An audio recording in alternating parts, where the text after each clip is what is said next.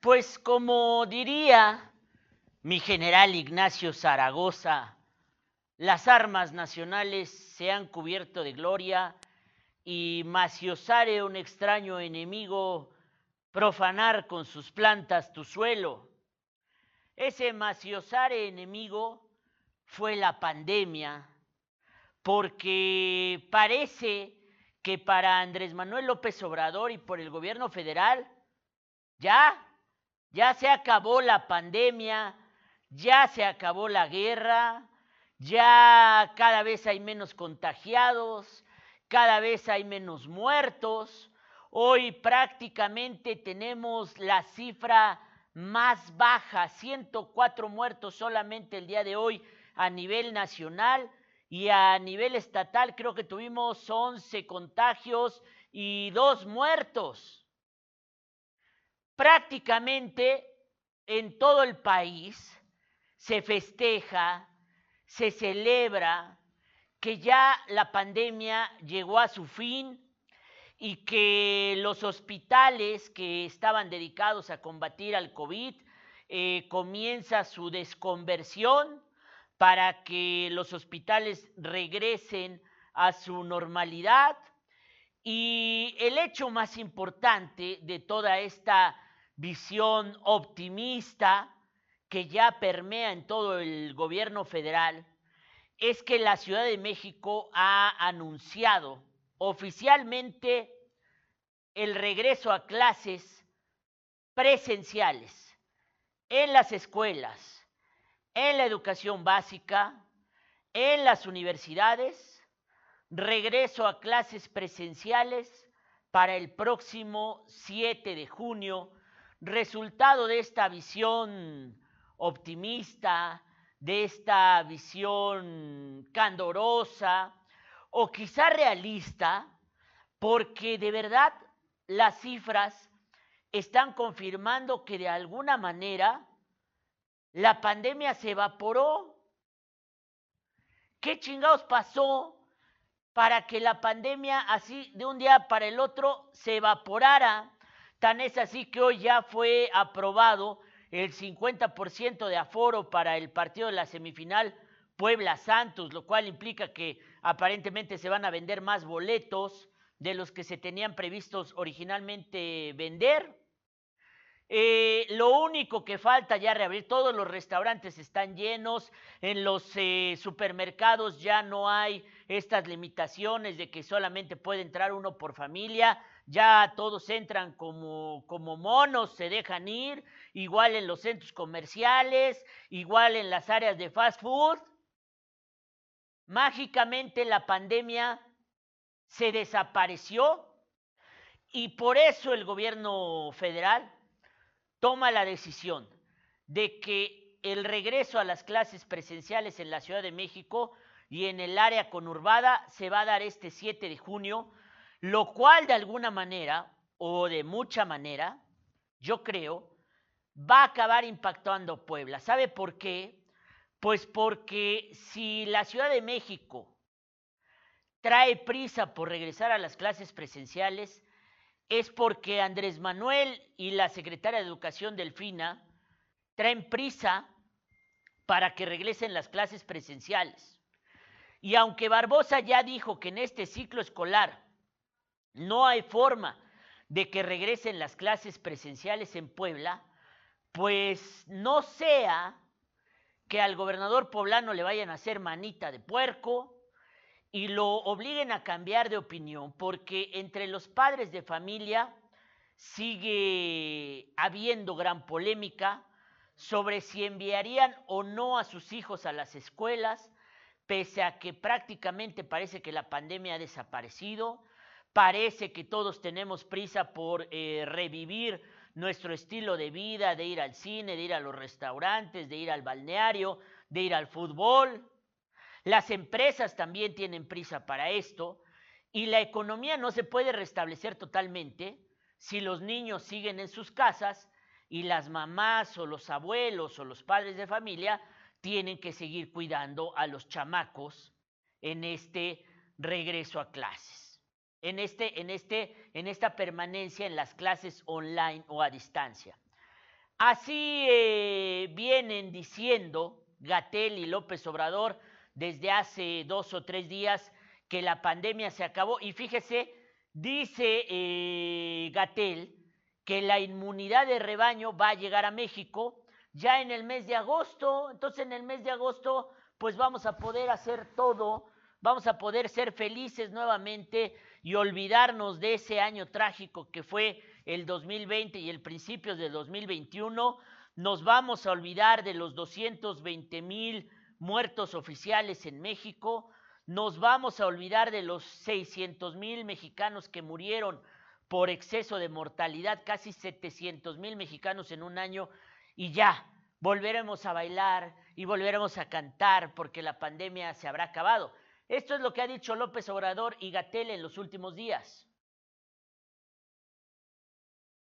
Y para pronta referencia de quienes nos escuchan y no han oído este concepto de inmunidad de rebaño, se le llama inmunidad de rebaño a la situación en donde una población, por ejemplo la población del país, tiene ya suficiente número de personas que tienen inmunidad, que no se pueden enfermar o que no pueden contagiar. Cuando se logra eso, no se necesita que todos, absolutamente todas y todos, tengamos inmunidad. Basta con que tengamos suficiente cantidad para que en la vida diaria la probabilidad, la posibilidad de que una persona infectante se encuentre con alguien que se puede infectar sea mínima, sea casi cero. Y para un virus como SARS-CoV-2 se necesita tres cuartas partes, tres cuartas partes de las personas que tengan inmunidad, ya sea porque padecimos COVID o ya sea porque recibimos la vacuna COVID y quien ya recibió esquema completo ya está protegido de manera completa. Hemos calculado, de acuerdo al ritmo esperado de la vacunación y la cantidad de personas. a ver, me pregunta eh, Isa Muñoz, siendo sincero Arturo, ¿Te dio COVID o no? ¿Alguna vez dudaste si te dio o no? Ya quieren que les cuente mis intimidades en este nuevo formato del programa, pero bueno, a ver, les voy a contar más o menos esta travesía. Como ya se los he platicado en otras ocasiones, un compañero de Diario Cambio dio positivo por ahí como del 10 de marzo de 2020, lo que aceleró que toda la redacción de Diario Cambio se tuviera que ir a home office y entráramos en cuarentena antes que todos las demás empresas, escuelas, el gobierno, etcétera, etcétera, etcétera. Diario Cambio fue de los primeros en irse a cuarentena, pues porque a uno de los graciosos de la redacción, no reportero, sino uno de la redacción gracioso, se le ocurrió irse a Europa se le ocurrió ir a ver el Real Madrid y el Barcelona, regresó contagiado, se picó la panza con algunos de la redacción, hasta comió papas con salsa y luego salió con su grasajada de que sí dio positivo. Eso fue eh, como el 10 de marzo, el 9 de marzo de 2020. El 14 de marzo, pues ya estábamos prácticamente todos nosotros, los de la redacción de Diario Cambio, en home office. Y pues en este más de un año, porque estamos a mayo, ¿no? Ha sido 14 eh, meses, pues así así que le diga yo, alguna vez pienso o siento que me dio COVID, pues yo le podría decir que sí. Creo que fue como por el mes de abril precisamente, a mediados de abril, eh, fui eh, a, una, a, una, comida muy selecta y con pocos comensales y después de esa comida, tuve una diarrea como de cuatro días, pero de esas que sientes que te vas, que te vas, pero no tuve ningún otro síntoma de fiebre, de eh, como si fuera una infección estomacal. Entonces yo dije, o me cayó muy mal la comida, o me dio el bicho y me dio así como diarrea y debilidad durante cuatro o cinco días. Para mí esa es la única evidencia que yo puedo pensar de que tuve COVID, pero la verdad es que ni siquiera me hice los análisis. Dije, pues si ya me tocó, pues ya me tocó ya ni PEX y me aguanté como los meros machos Y no, pues a los cuatro o cinco días recuperé fuerzas, volví a empezar a entrenar. Y después de todo ese año, yo la verdad no he sentido. Sí había mañanas en las que decía, no mames, oxímetro, por favor, siento que me voy, me voy, me voy. Pero no, eh, mi, oxigenación estaba muy bien y puedo ser afortunado en decir que en estos 14 meses de pandemia, pues a mí no me tocó sentirme contagiado o ni siquiera nunca confirmé haber estado contagiado. Lo que sí le puedo decir es, ya se lo platiqué en otras ocasiones, mi mamá sí le pegó el bicho, eh, no lo supimos en ese momento hasta después, se le hizo la placa pulmonar, se vio que había unos eh, como rasguños y todo eso. Sin embargo, después, este, sin embargo, yo creo que después eh, se hizo los análisis de los anticuerpos y ahí fue cuando confirmamos, cuando descubrimos que mi mamá sí había tenido COVID, igual que mi hermana, igual que mi sobrina. Pero no, yo no, afortunadamente puedo decir que pues fui hasta el gimnasio, en alguna ocasión salí de viaje y no, nunca me sentí realmente contagiado. Dice Jorge Bañales Ruiz, el ciclo escolar termina el 9 de julio y hay un puente del 24 al 29 de junio. Es una burla que quieran regresar el 9 de junio. Dice Héctor Bamsi, mames, los virus no son bichos. Mimi Ponce Grir dice, buenas noches, doctor Reda, bendiciones. Amigo, tú fuiste afortunado en que no te pegara feo mi caso. Bueno, pues, pues tú lo conoces muy bien. Eh, León Poblano, ¿para qué regreso a clases si ya se va a acabar el año escolar? Es puro final electorero. A ver, todos ustedes, ay, perdón, son muy críticos en aceptar el regreso a clases.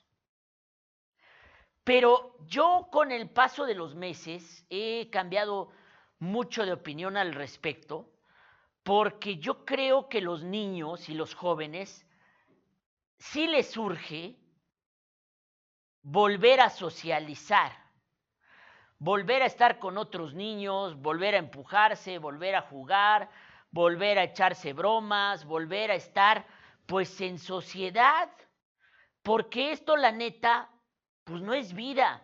Si los adultos hemos estado a dos de quedar locos, pues ¿qué pueden decir los niños que llevan sin contacto con otros niños o con sus amiguitos o sin la disciplina de levantarse, de ir a la escuela, etcétera, etcétera, etcétera?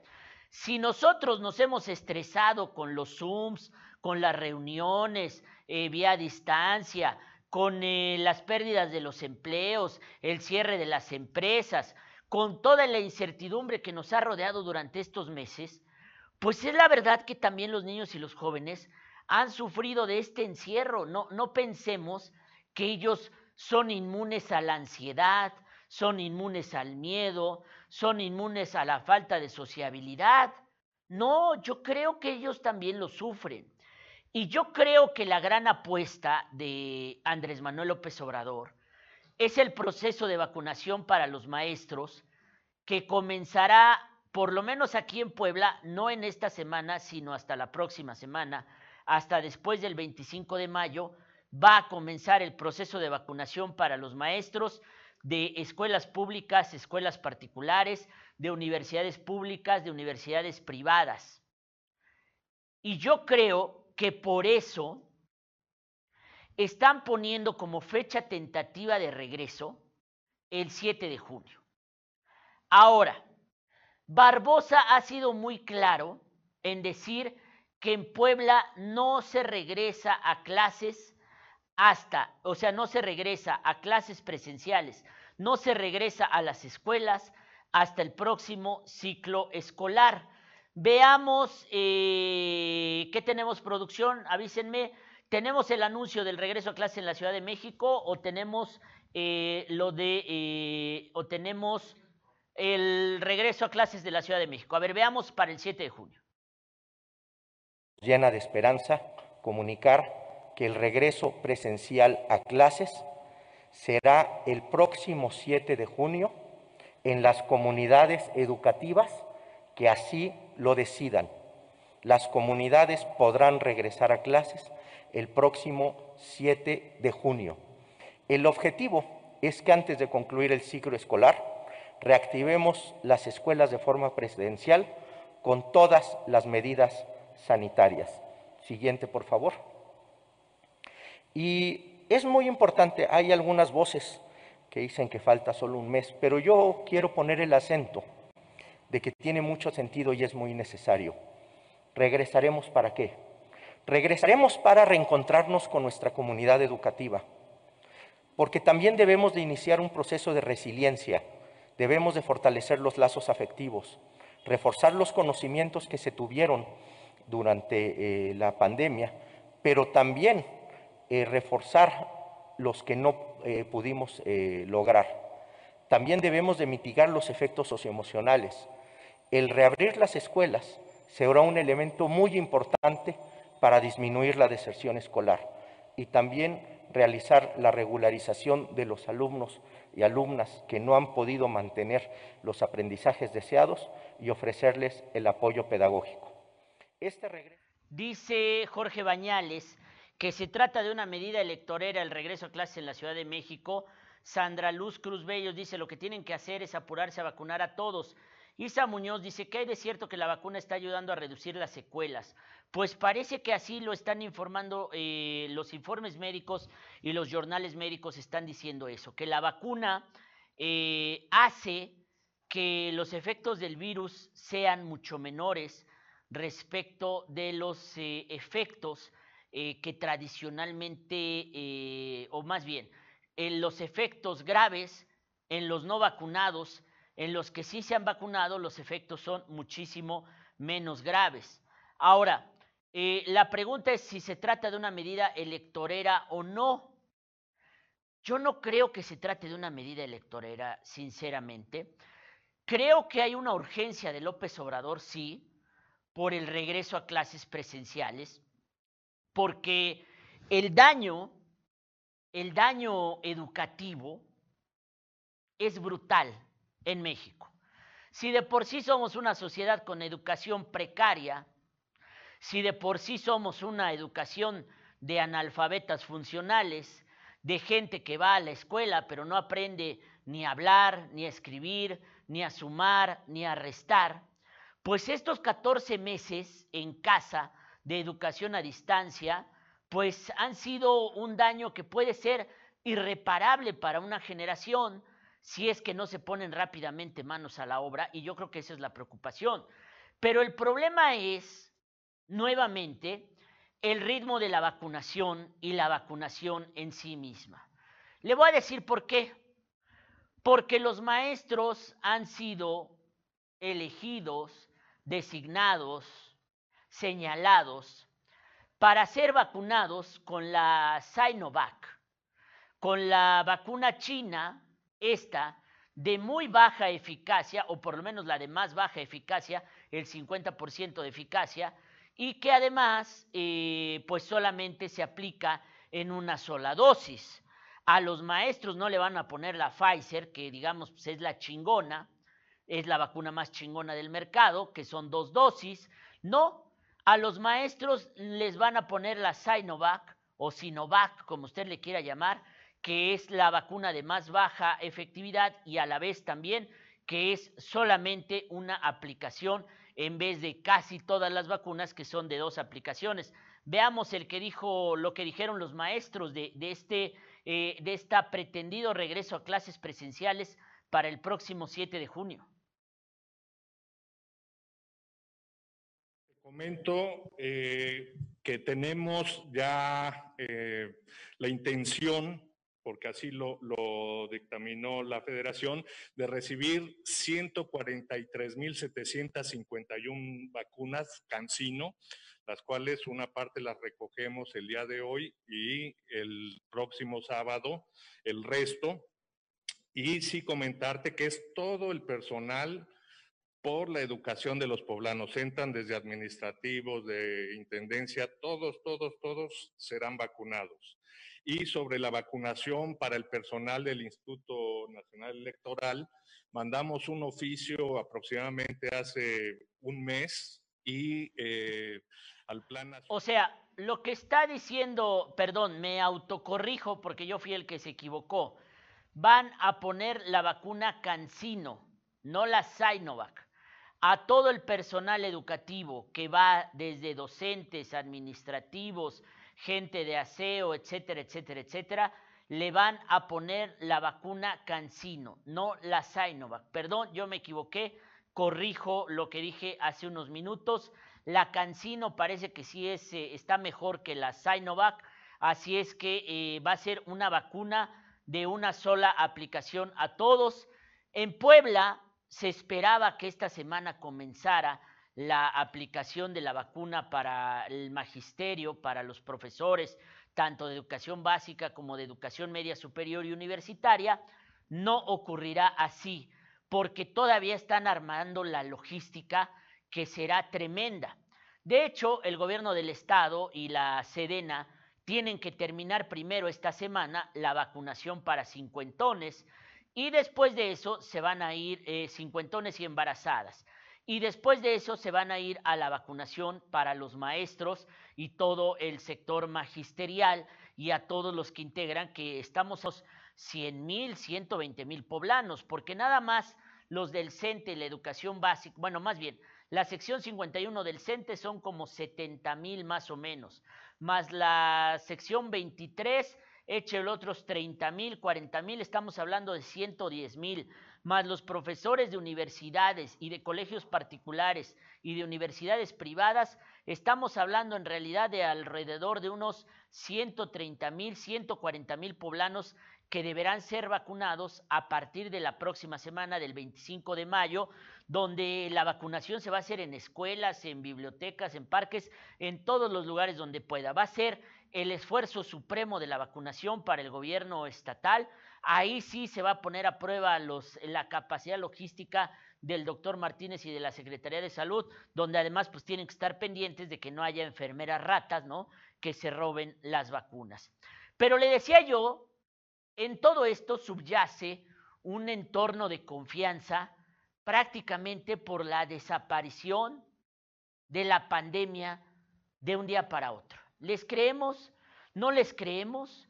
De verdad ya no hay muertos, de verdad ya no hay hospitalizados, de verdad ya eh, los contagios se están reduciendo prácticamente a cero. Este es el final de la pandemia.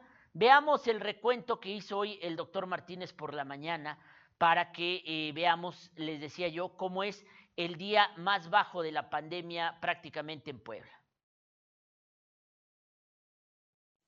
Tenemos hasta el momento 140.940 muestras procesadas, con un acumulado de casos positivos de 85.522, teniendo 48 nuevos activos en comparación del día de ayer tenemos casos activos ambulatorios y hospitalizados, 136 distribuidos en 28 municipios. En lo que respecta a la hospitalización en todo el sector, tenemos 247 pacientes hospitalizados y 51 de ellos requieren de ventilación mecánica asistida.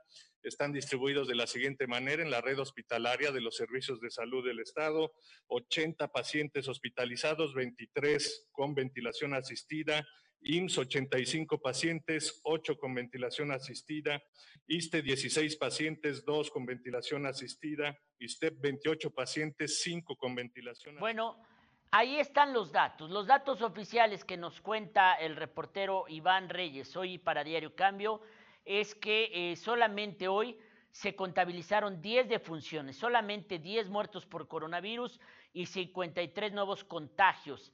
Eh, el, acumulado de muertos hasta el momento es de oficial de 12.137 muertos, así como 85.522 contagios. Pero le decía yo, ya a diario, ya no hay ni, ni 100 contagios. Y el promedio de muertos que ya estamos teniendo es 10, 9, 8.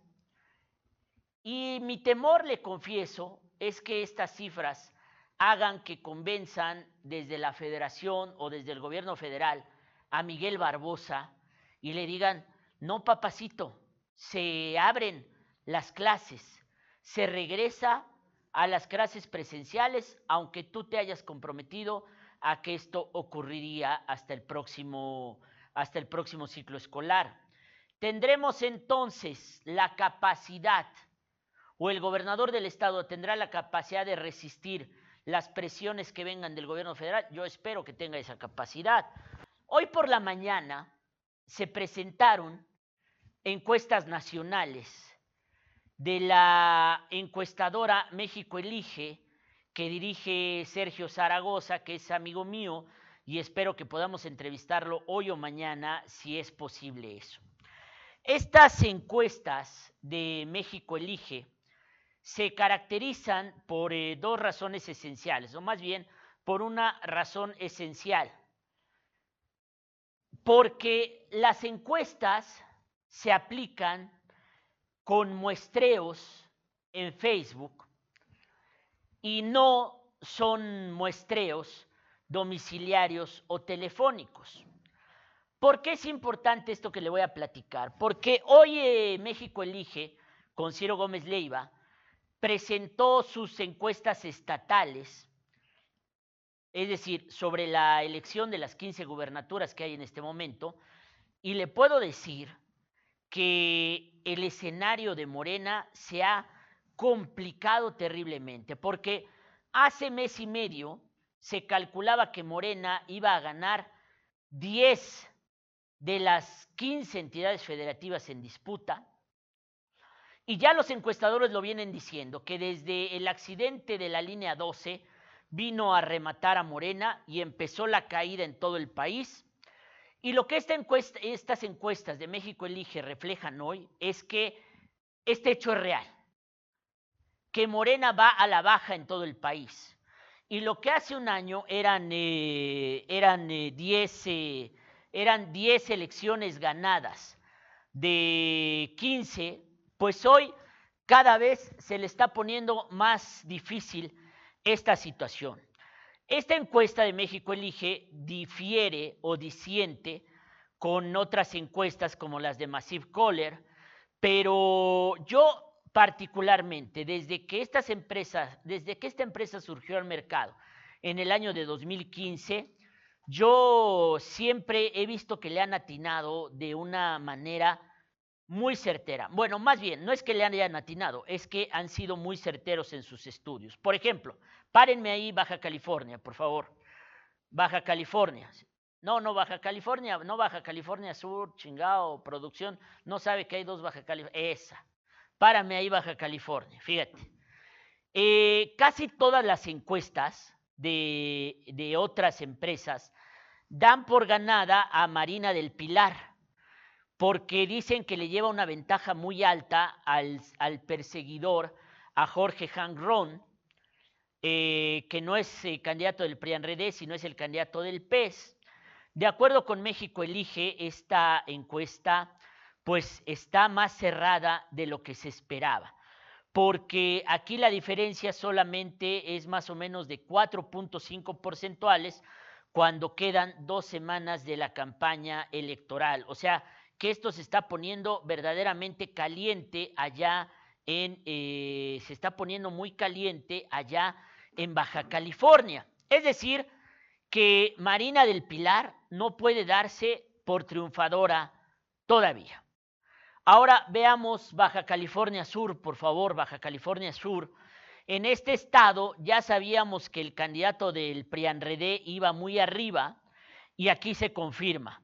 El candidato del PRIANREDE en Baja California Sur tiene 54% eh, de la intención de voto y el de Morena PT, que es un viejito que no sé por qué lo pusieron, tiene 29.5 puntos. Ahí ya perdió una gubernatura morena y Baja California la tiene en riesgo. Vámonos al siguiente estado, por favor. Eh, Campeche. En Campeche esta sorpresa ya nos la habían reportado otras encuestadoras pero se confirma en México Elige. El candidato de MC en Campeche se perfila a ganar ese estado por arriba de esta señora Laida Sansores, que a mí me cae terrible, me cae pésimo, me, la veo y... y ahí hay una sorpresa electoral de este año.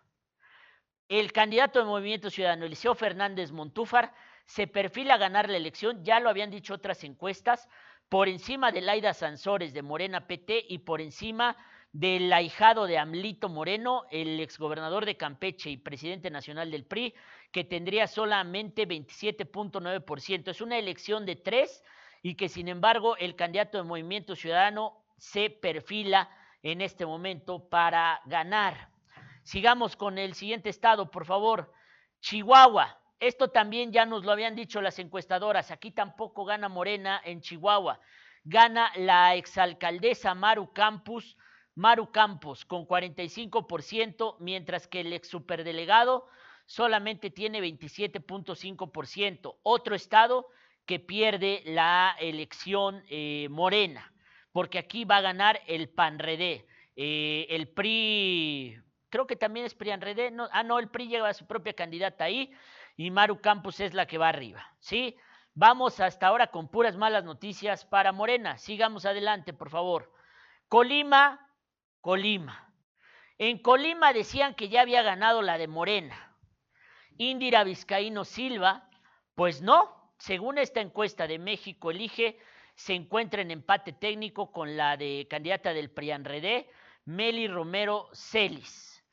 Y también en ese margen de empate técnico está el candidato de Movimiento Ciudadano, Leoncio Morán Sánchez. Otra elección de tres en el que cualquiera puede ganar y en el que sí es cierto, puntea Morena, pero hay un triple empate técnico allá en Colima.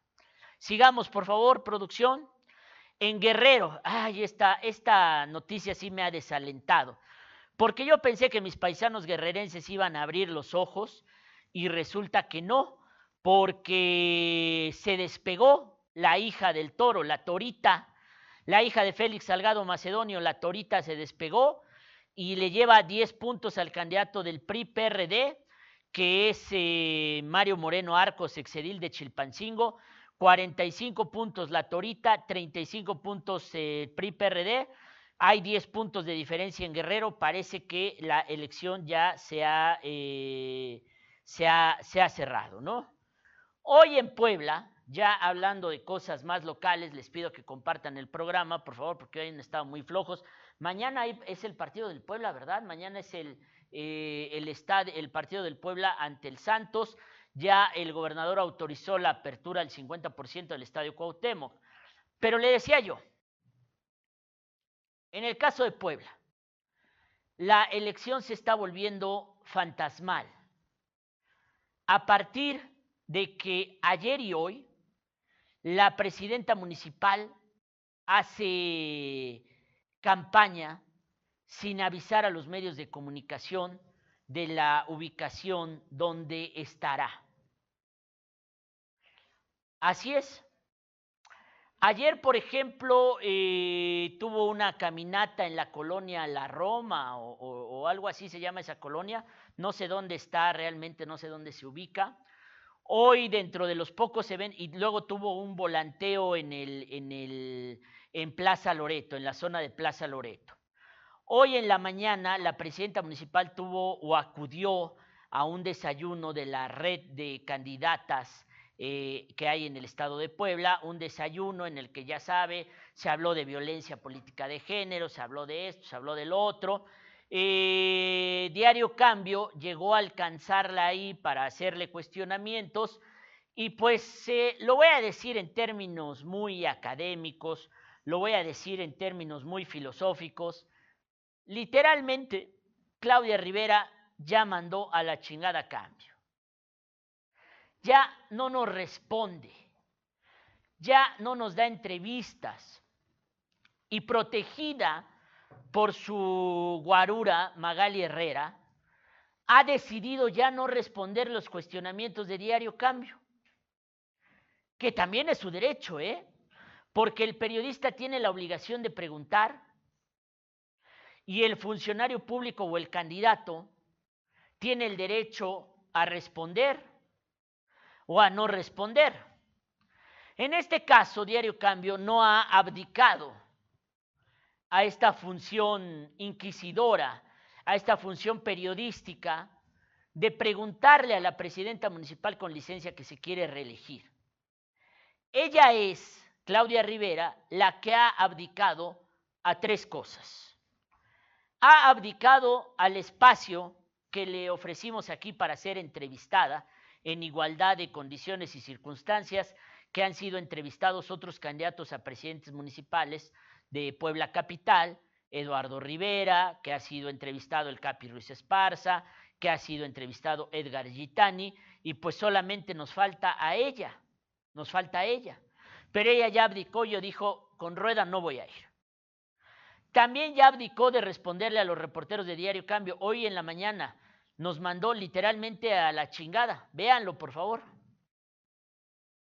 Vista candidata. No, no fue un evento nuestro. A nosotros nos invitaron. Entonces no me regala una entrevista candidata. Este, ahorita no tenemos tiempo, pero en el otro. ¿En dónde es el otro punto? No, no fue un evento nuestro.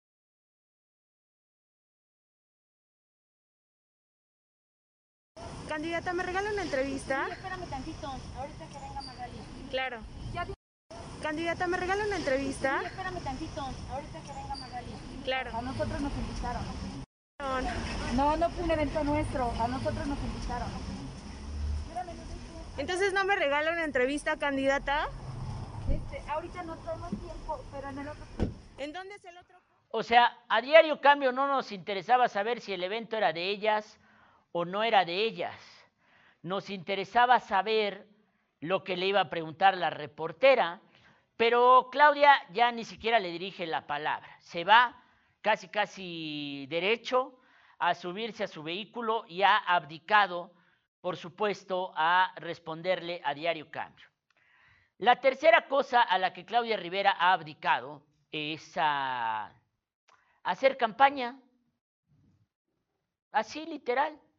Lleva dos días haciendo campaña en la oscuridad. La cuarta cosa a la que Claudia Rivera ha abdicado es a defender con encuestas la percepción de su triunfo o de que ella puede ganar. Porque mientras todas las encuestas, eh, simple y sencillamente, eh, dan a Eduardo Rivera ganador por dos dígitos, por una diferencia que va entre 14 y 21 puntos, dependiendo la encuesta, pues Claudia sigue ya no mostrar su encuesta, sino decirnos en qué cuesta la dan ganadora a ella. Hace unos minutos los compañeros de Periódico Central entrevistaron a Claudia Rivera y como periodistas, pues le preguntaron por este tema de las encuestas y le dijeron, oye, eh, a ver, eh, se están publicando las encuestas, tú dices que son encuestas que está pagando Eduardo Rivera, eh, pero tú dinos en qué encuesta vas adelante. Y Claudia Rivera cantinflea y cantinflea y cantinflea y cantinflea y cantinflea hasta que dice, "Ah, pues eh, sí, en una, siete puntos. Pero no, no dice qué encuestadora es, qué empresa es, si le debemos de dar credibilidad o no, y simple y sencillamente, pues se dedica a echar rollo y a cantinflear sobre el tema de las encuestas. Veamos un fragmentito, por favor. también ha sido una guerra de, encuestas, ¿no? Cada proceso electoral nos encontramos con una guerra de encuestas. Esta vez el candidato de, de, eh, PRIPAN eh, eh, del, del otro lado, Lalo Rivera, presume y ha estado presumiendo sistemáticamente que tiene dos cifras de ventaja, ¿no? Que son más de 10 puntos los que él te lleva. Tú has mandado a hacer encuestas y a ti qué te dicen estos sondeos y cuál sería tu opinión sobre ello. Nosotros tenemos solamente las mediciones que el propio partido ha hecho. Aquí yo quiero, quiero señalar algo. Eh, a todos los candidatos, a todas las candidatas nos fijaron un tope de campaña que la autoridad electoral, que el árbitro del encuentro tendría que estar vigilando. Aquellos candidatos que diariamente están saca y saca resultados estadísticos, que sepan que esas encuestas tienen un costo y que ese costo, por como han venido informando, ya rebasaron su tope de campaña. Esa es una falta y una falta grave en el proceso de la contienda y sobre todo de equidad. Eso lo quería señalar. Tú no tienes, Eso, digamos, yo, no yo- no me- yo personalmente no, porque esta es una condicionante. El partido sí hace una medición, por supuesto. En las mediciones hacen el, el estudio a nivel nacional, porque se están discutiendo más de 21 mil candidaturas en todo el país y entonces va midiendo. Prácticamente en todas lleva la ventaja Morena por esta transformación, esta esperanza que se está defendiendo contra el pasado que nos que nos llenó de, corrupción y otras prácticas, ¿no? Pero en estas mediciones, si bien en algunas entidades se va emparejando, aunque Morena lleva la, la ventaja, ahorita en estos, en estos procesos, en las capitales más importantes que están en la contienda, entre ellas Puebla, la ventaja que lleva Morena, al menos en la preferencia, es de cerca de 20 puntos, ¿no? Arriba del PRIAN o PRIAN PRD. de una medición, digamos, estatal, o sea, Morena. Y municipal, y, municipal, porque miden las, las principales que te ciudades. enseñado a ti, Claudia Rivera con Morena PT, contra Lalo Rivera con en los careos, en los careos de cómo fuimos, eh, de cómo fueron iniciando quizás el proceso de la contienda según el análisis del partido y las mediciones que ha hecho, eh, inició quizás un poco más parejo y ahora ha despuntado. ¿Por qué? Eh, creo que en gran medida la, diferencia de perfiles y de causas, ¿no? Entre aquellos que ya estuvieron, privatizaron el agua, fueron sumisos como, como perfiles políticos, entregaron la dignidad del pueblo de Puebla al entregar la seguridad, al entregar mucho de los, de los, de los derechos que estábamos luchando, muchos colectivos y esta opción en donde estamos dando e integrando a perfiles de la sociedad civil y que Eso te estamos invitando. Sí, se ha logrado hacer una diferencia entre perfiles, pero también entre propuestas políticas. Entonces, Claudia, ¿a cuántos puntos está de Lalo? Moreno o, o, Lalo a Claudia. Morena está a 20. Sí, no, en, general, ¿qué son las mediciones que da el partido? Es esta, eh, esta diferencia como, como proyecto, como, como partido político. Y si en, en algunas de las mediciones son 20 puntos arriba, en algunos otros son 17, 16 por arriba. Los están un poco cerca los dos. Con preferencias Morena, eh, bueno, en esta coalición arriba, eh, igual la diferencia son entre siete puntos en algunas encuestas, entre cinco puntos en alguna, en alguna otra de las mediciones que ha hecho el partido. Bueno, pero además estas encuestas, la mínima, la más barata cuesta 120 mil pesos, la más cara anda como por ahí de los 200 mil, entonces pues yo creo que sí debería dar. No, es que Morena pero es que cuando se mide Morena, sí, pero es que Morena va 20 puntos arriba, por eso, pero eh, Claudia Rivera, Lalo Rivera, no, es que son las mediciones que nos hace el partido, no, es que son 20 puntos, es que empezamos un poquito parejos, pero luego ya nos fuimos abriendo. Pero bueno, y Eduardo Rivera y Claudia Rivera, no, es que entonces Morena... ¡ah! ¿Alguien le entiende a la presidenta municipal? Claro que no. Se trata de verborrea, se trata de demagogia se trata de rollo, se trata de choro, ¿sí? Porque no hay una encuesta que pueda ella mostrar, ya ni siquiera de una empresa medianamente respetable o seria. Ya va a entrar el, investigador Sergio Zaragoza, por favor, para que hablemos de todas las encuestas estatales que eh, publicó este día. Eh, no hay una encuesta que pueda mostrar y como no tiene una encuesta que pueda mostrar, pues solamente tiene verborrea, demagogia. Y si además las preguntas no son certeras y no son claras y le quieren poner la respuesta ahí, pues es peor todavía que eh, la evidencia de que Claudia Rivera miente sistemáticamente porque no tiene una encuesta para demostrar que por lo menos está cinco puntos, siete puntos abajo y no los 14 o los 21 puntos.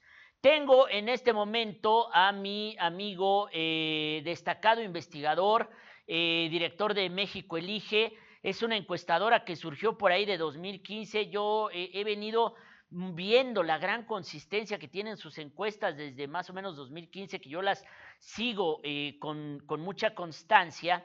Le decía yo que las encuestas que mostraron hoy revelan un escenario ya de alta competencia en por lo menos 12 de los 15 eh, entidades en disputa y en donde Morena solamente tiene aseguradas victorias en dos o tres, cuando hasta hace un mes y medio, Sergio Zaragoza, no sé si ya me estás escuchando, eh, el escenario para Morena decía que iban a llevarse 9, 10, 11 gubernaturas con mucha facilidad. Buenas noches, Sergio.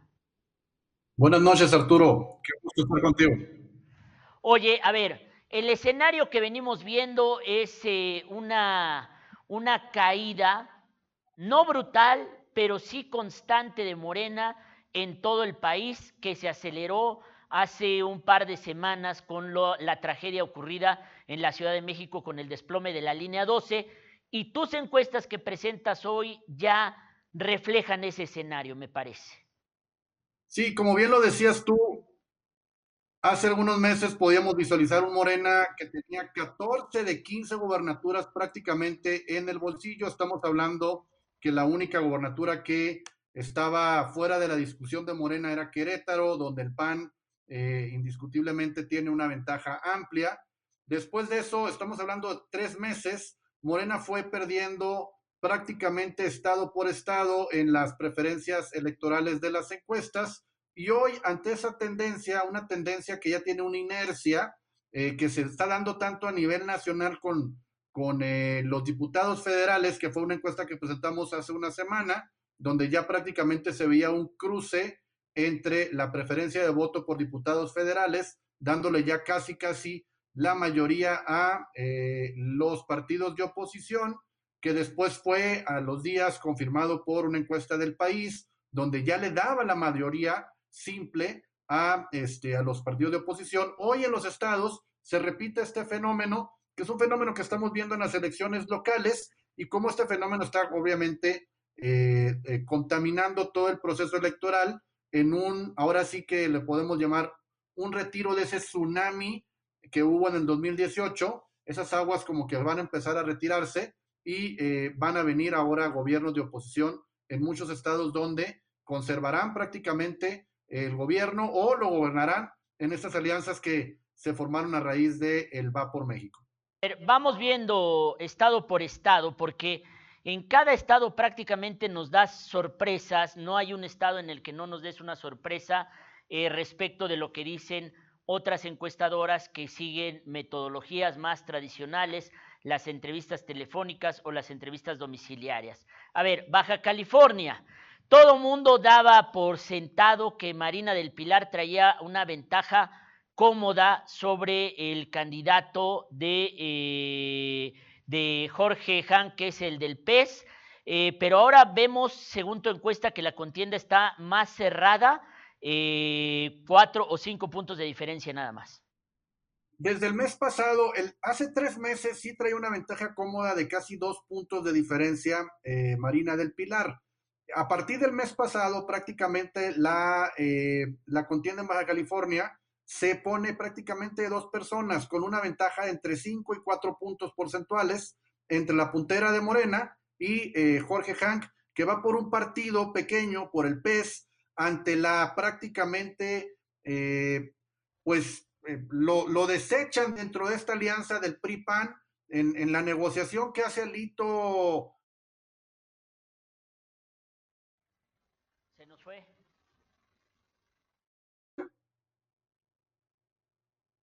¿Sí me escuchan? Ya regresaste, Sergio. Perfecto, te decía que ante esta alianza fallida que no se dio con el PRI Bank a través de Jorge Hank, Jorge Hank busca un partido pequeño, el PES. Eh, difícil creer que a través de la franquicia de un partido pequeño, Jorge Hank tuviera tenido esos resultados, pero bueno, Jorge Hank es toda una institución en el estado de California, una persona muy controvertida, pero también con muchos activos en ese estado, eh, dueño de los cholos, dueño de Caliente, da muchos empleos y es una persona que eh, pues tiene prácticamente la sangre baja californiana de migrante y, bueno, está dando una batalla hoy por hoy a Morena en el estado con prácticamente cinco puntos de diferencia con un crecimiento del último mes de un punto porcentual. California eh, Sur se confirma la tendencia ya, ya está muy distante el candidato del PRIANREDE. Así es, por dos dígitos, prácticamente 20 puntos de diferencia entre el candidato Víctor Manuel Castro de Morena, PT, con eh, Pancho Pelayo, eh, candidato del PAN, que trae 54.4 eh, porcentaje de intención de voto, prácticamente incrementándose esto en cuatro puntos porcentuales en el último mes bajando dos puntos porcentuales el candidato de Morena. Che, eh, ya nos lo venían diciendo otras encuestas que los rebasaron por la izquierda, tanto a Morena PT como al PRI de Amlito Moreno, porque el que va arriba es el de MC. Esa. Así es, el capricho de, de, de, Amlito, de, Alito Moreno del PRI, eh, el capricho que es su sobrino, que es Cristian Castro Bello, que de alguna forma se aferra a este, en, la alianza, poniendo prácticamente incluso la coalición Va por México en la mesa de discusión si no era su candidato eh, de alguna forma eh, el, bueno por la alianza del PAN PRI PRD en Campeche, de alguna forma desechando al mejor candidato del PAN, que era Eliseo Fernández, alcalde de Ciudad del Carmen, y se va Eliseo con Movimiento Ciudadano. Ante esta historia, eh, creyeron de alguna forma que eh, iba a tener una ventaja amplia Laida Sansores. Hoy por hoy se comprueba de a partir del mes pasado incluso, cuando dábamos por encima a Eliseo Fernández, que sigue siendo una, una elección competida, solamente eh, separan de Laida Sansores Eliseo seis puntos porcentuales, está dentro de una competencia, una competencia reñida, lo que sí es que el PRI sí está en un tercer lugar seguro y no tiene mucho que hacer en ese estado. Oye, Colima, gran sorpresa porque parece ser una elección de tres, cuando las encuestas tradicionales nos dicen que Morena PT lleva una delantera alta. No perdamos de vista Colima y Nayarit. Digo, Colima especialmente por ser estado colindante con Jalisco, con un gobernador fuerte de movimiento ciudadano, que de entrada Jalisco siempre ha sido un operador nato de los estados Colima y Nayarit en las elecciones locales como estados pequeños vecinos y colindantes.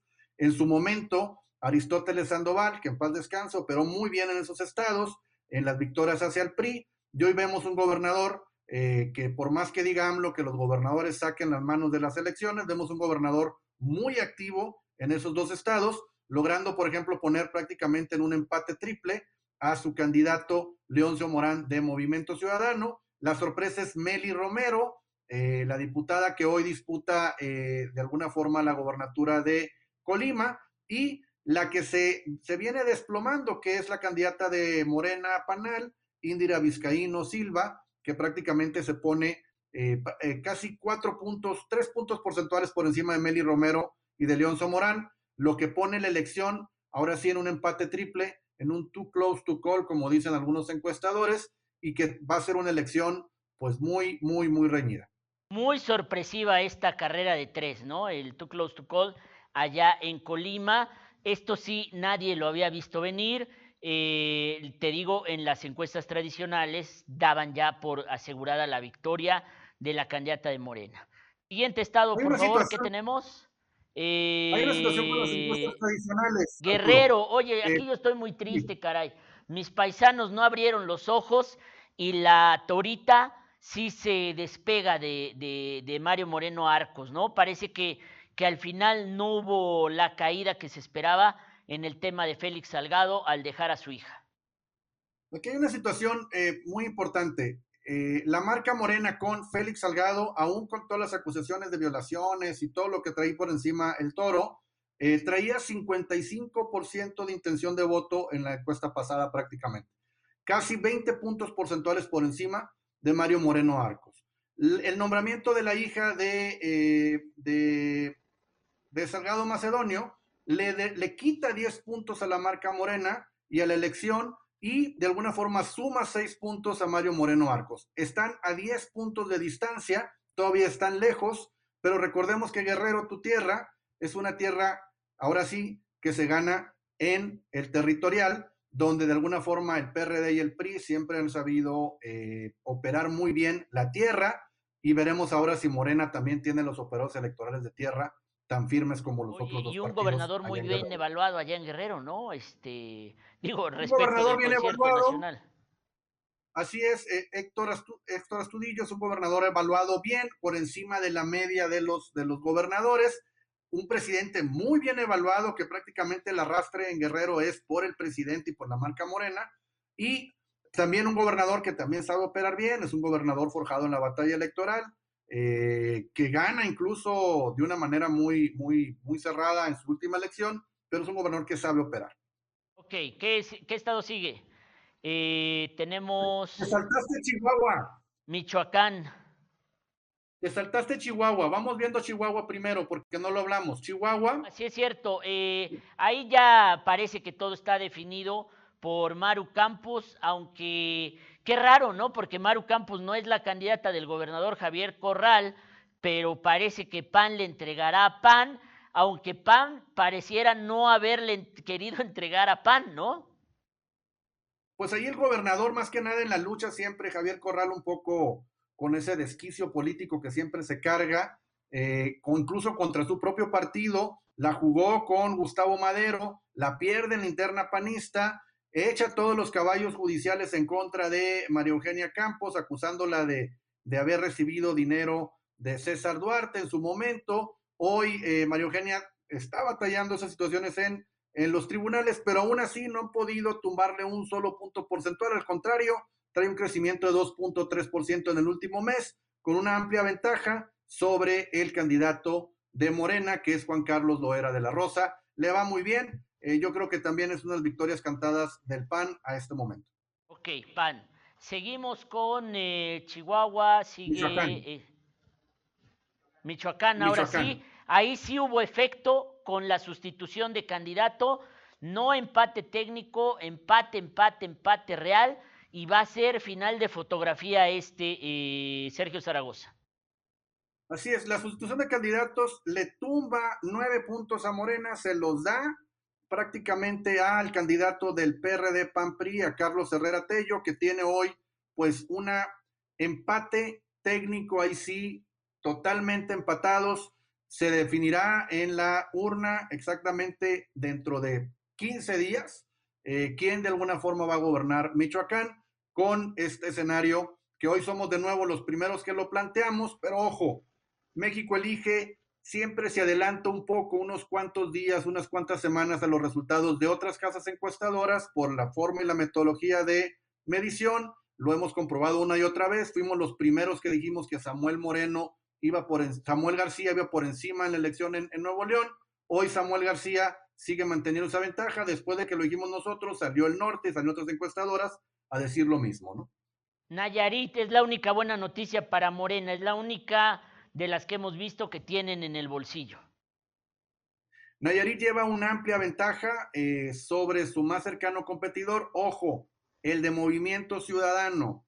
20.7% se va para Movimiento Ciudadano, pero 38.4% va para el candidato de Morena PAN, Morena PAN, Verde Ecologista y Panal, eh, que es Miguel Ángel Navarro. Ahí sí Nayarit está muy despegado pero de nuevo no perdamos de vista la operación electoral del gobernador Enrique Alfaro en sus estados vecinos.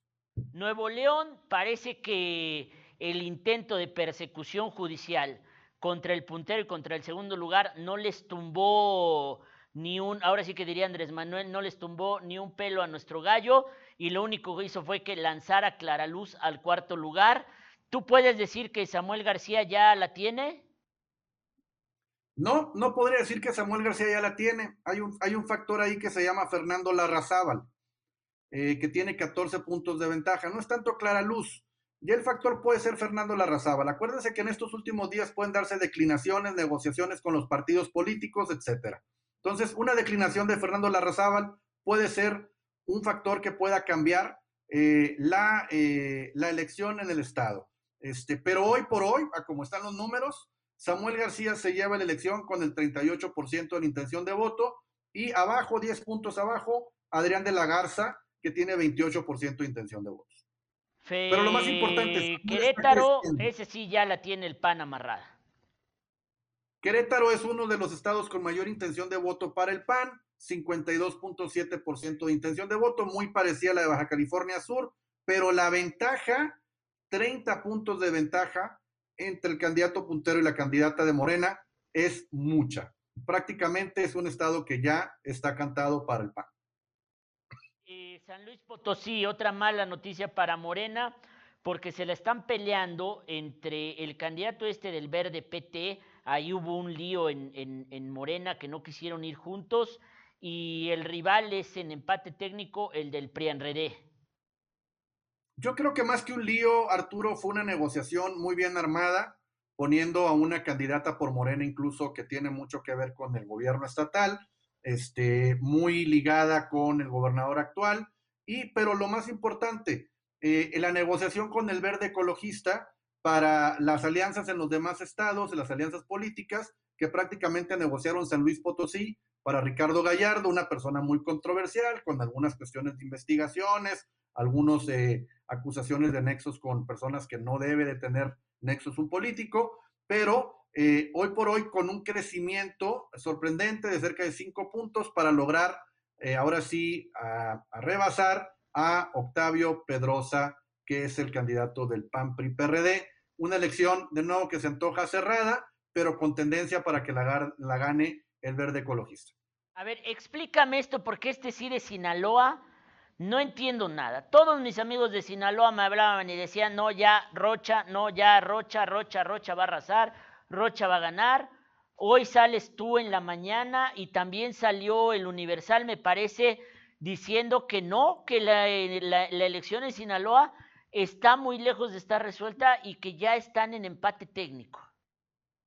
Es correcto. Eh, el candidato del PRI PAN PRD, Mario Zamora, ha tenido básicamente un crecimiento importante, tan importante que lo pone pues ya pisándole los talones a Rubén Rocha Moya, ex senador, hoy candidato por Morena, el cual realmente no ha podido hacer prender la elección. Tengo entendido que hubo cierta desilusión por parte de los electores indecisos al momento de que Rocha Moya se une a algún otro candidato, por ahí un, a Melesio Cuen, que fue ex rector de la Universidad de Sinaloa, ex candidato a gobernador también, como que hubo cierto mal sabor de boca en algunos sinaloenses que decidieron eh, definir su voto, ahora sí, o cambiar su intención de voto. Oye, Sonora, ese es otro de los grandes vuelcos que trae esta encuesta de México Elige.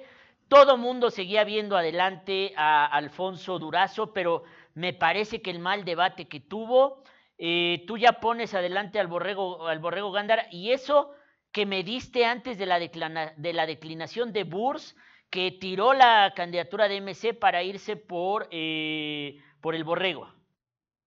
La medición prácticamente se hace durante la crisis que tuvo Movimiento Ciudadano con el asesinato de su candidato en Cajeme, Abel Murrieta, también abogado de los Levarón, que de alguna forma esto viene a golpear, le viene a tumbar puntos a Alfonso Durazo, porque hay serias acusaciones, obviamente, de la sociedad civil en Sonora, de cómo es posible que el mismo abogado de los Levarón haya sido eh, asesinado a balazos en su ciudad y ante las acusaciones de los de Barón, Alfonso Durazo en eh, denuncias redactadas por el mismo Abel Murrieta en su momento. Entonces hay muchas cosas que de alguna forma obran en contra de Alfonso Durazo, pero especialmente lo que obra en contra de él es la tendencia que ha tenido Ernesto Gándara. Empezó hace cuatro meses 12 puntos abajo, luego seis puntos abajo, luego un empate y hoy está eh, prácticamente cinco puntos arriba de Alfonso Durazo en esa tendencia que tiene. Obviamente la declinación de Ricardo Burs ya no vamos a alcanzar a medirla en esta elección, vamos a verla ya en las urnas. Hay datos que tenemos en el mismo levantamiento, de la que creamos la segunda opción de voto. De los votos de Ricardo Burs, cuando nosotros le preguntamos a la gente si no fuera el candidato por quién votaras, 47% de esos votos se van para Ernesto Durazo, Ernesto Gándara, perdón, el borrego. 10% de ellos se van para Alfonso Durazo y el resto, cuatro votos o, cuatro, o 40%, eh, eh, que, se, que representan a cuatro puntos, se van a indecisos. Entonces, es un name changer, le llamamos, el asunto de la declinación o la unión de Ricardo Burs a la campaña de eh, Ernesto el Borrego Gándara. ¿Sí crees que lo impulse a ganar al Borrego? Por supuesto, no solo lo va a impulsar, yo creo que le va a dar la ventaja de dos dígitos que requiere para amarrar mejor el, la elección y que no haya una cuestión de judicialización de la misma. Explícame este otro caso porque las encuestadoras de la región a principios de semana en Tlaxcala le dieron la ventaja a eh, pues Lorena Cuellar, que todo mundo desde hace dos meses, ya, ella ya ganó, ella ya ganó, pero creo que Anabel Ábalos viene semana a semana, a día a día, sumando una décima, sumando un poquito, y según ustedes ya la alcanzó y la superó. Las mujeres políticas de la alianza están dando la sorpresa. Están sacando de alguna forma la casta. Eh, en Tlaxcala, desde prácticamente la medición pasada, traíamos este, ahora sí que empate técnico. Estamos hablando de una ventaja de prácticamente eh, un, casi un punto porcentual de Anabel Ábalos. Va a ser una elección muy, muy, muy, muy reñida en Tlaxcala, estado ahí eh, vecino de ustedes en Puebla, y yo creo que ahora sí, ahí veremos también la operación de su gobernador en un estado vecino, que normalmente Puebla ha sido un operador político importante para Tlaxcala. Veremos, ver cómo, veremos el día de elección cómo ahora sí la operación electoral hace su trabajo para Morena o, en este caso, para eh, el PRI-PAN y el PRD. Por último, Zacatecas, dolorosísimo, pero ya escuchamos un audio de Ricardo Monreal que regañaba a su hermano por no hacer buena campaña y por no ser buen candidato, y parece que en esa dirección iban las cosas. Otro empate técnico en Zacatecas. Ahora sí que por una nalgada pueden cambiar muchas cosas, ¿no? Entonces, eh, en este caso, una crisis mal llevada, mal manejada, llevada a nivel nacional, eh, ha logrado que eh, David Monreal, pues de alguna forma, pase a un segundo lugar. Ojo, también con empate muy cercano con Claudia Naya. Aquí es el cuestión es el crecimiento de Claudia Naya. Cinco puntos porcentuales crece en el, en el último mes, lo cual lo lleva y la pone ya a una, a una competencia directa tete a tete con el candidato David Monreal, que nosotros pensaríamos que Zacatecas era una cuestión de eh, mero trámite para Morena. Hoy vemos que se les complica la elección también en Zacatecas. Ojo, que es una tendencia, es una tendencia eh, a nivel nacional de este voto, ahora sí, antimorenista que se está reflejando en las encuestas. O sea, ¿tú crees que ya hay un voto antimorena muy bien perfilado? más que nada que se está perfilando. Creo que hay un voto oculto anti-Morena por muchas situaciones que se están dando en el país, entre ellos, por ejemplo, la cuestión inflacionaria, que si bien es un término muy técnico, al momento que lo aterrizas en la población, la población ve que su tanque de gas costaba 1.100 pesos y hoy cuesta 1.600, que el llenar el tanque de gasolina costaba 1.000 pesos y hoy cuesta 1.200 pesos, que la tortilla le costaba 20 pesos y costa 25. Entonces, eso de alguna forma está afectando la economía de las familias, pero no solo eso, han perdido muchos empleos, los abuelos, aunque reciben un recurso, ven que sus hijos no están trabajando, entonces vemos una clase media muy demeritada, una clase baja mucho más demeritada, y esto está, aunque muchas veces no se refleja en las encuestas de, de casa habitación, porque las personas tienden a creer que al manifestar esto perderían algún tipo de beneficio por el gobierno, pero ya han pasado por esto antes. Los mismos beneficios que recibían con el PRI y el PAN a través de, eh, de estas ayudas indirectas de Prospera, de Seguro Popular que hoy han perdido, hoy de alguna forma lo ven que el dinero no les alcanza y tampoco tienen esas ayudas. Entonces creo que sí, sí se está gestando un voto antimorenista muy fuerte que le va a dar la vuelta en esta elección. Quedan 14 días eh, de campaña, Sergio. ¿Es la hora de los candidatos? ¿Es la hora de las marcas partidistas? ¿O es la hora de las fobias? Yo creo que eh, es la hora de los chingazos. Vemos al presidente que hoy manda la orden de aprehensión en contra de eh, Francisco García Cabeza de Vaca Vemos a la UIF actuando en las cuentas del mismo gobernador. Vemos estos eh, anuncios espectaculares. Yo creo que el presidente está desesperado y están, van a empezar a sacar toda esta carne al asador para de alguna forma empezar a dar estos resultados de 15 días en el combate a la corrupción y en otras cosas. Finalmente yo creo que es más que de los candidatos, más que de los partidos, vamos a ver un presidente muy metido en la elección ya lo hemos visto metido en la elección de Nuevo León, hoy mencionó la elección de Sonora, entonces es un presidente que va a estar, va a querer conservar lo suyo y lo va a querer conservar a como de lugar y por el lado de los ciudadanos vamos a ver que es una elección eh, ahora sí, de personajes y de coaliciones. AMLO al rescate. Pues digo, AMLO al rescate, AMLO es el activo principal político en muchos lugares. El problema es de que también puede ser el lastre que los lleve a la derrota, dependiendo de cómo trate AMLO estos temas. Bueno, muchísimas gracias, amigo Sergio Zaragoza. Esta larguísima charla. Te agradezco que te tomes el tiempo de hablar con nosotros con Diario Cambio de Puebla. Sé que no tienes datos de Puebla porque, híjole, ustedes serían los que acabarían de dar la nota aquí en la elección de Puebla Capital. Pero bueno, veremos si en algún momento hacemos algo juntos, mi querido Sergio Zaragoza. Te agradezco mucho, México Elige. Yo lo digo, coincido contigo. Se ha adelantado y muchos por eso dicen, ah, eso es... Y luego al final se confirma. Es correcto. Te agradezco, Arturo, la invitación y cuando gustes, ya sabes, aquí estamos contigo. Gracias, Abrazo, amigo, Sergio Zaragoza. Bueno, pues eh, terminamos tarde el programa, pero había que revisar todo esto. Andrés Manuel al rescate o el factor de derrota. Vamos a discutir eso el día de mañana. Soy Arturo Rueda. Gracias por seguirme. Adiós a todos. Nos vemos mañana a las 9.10 pm.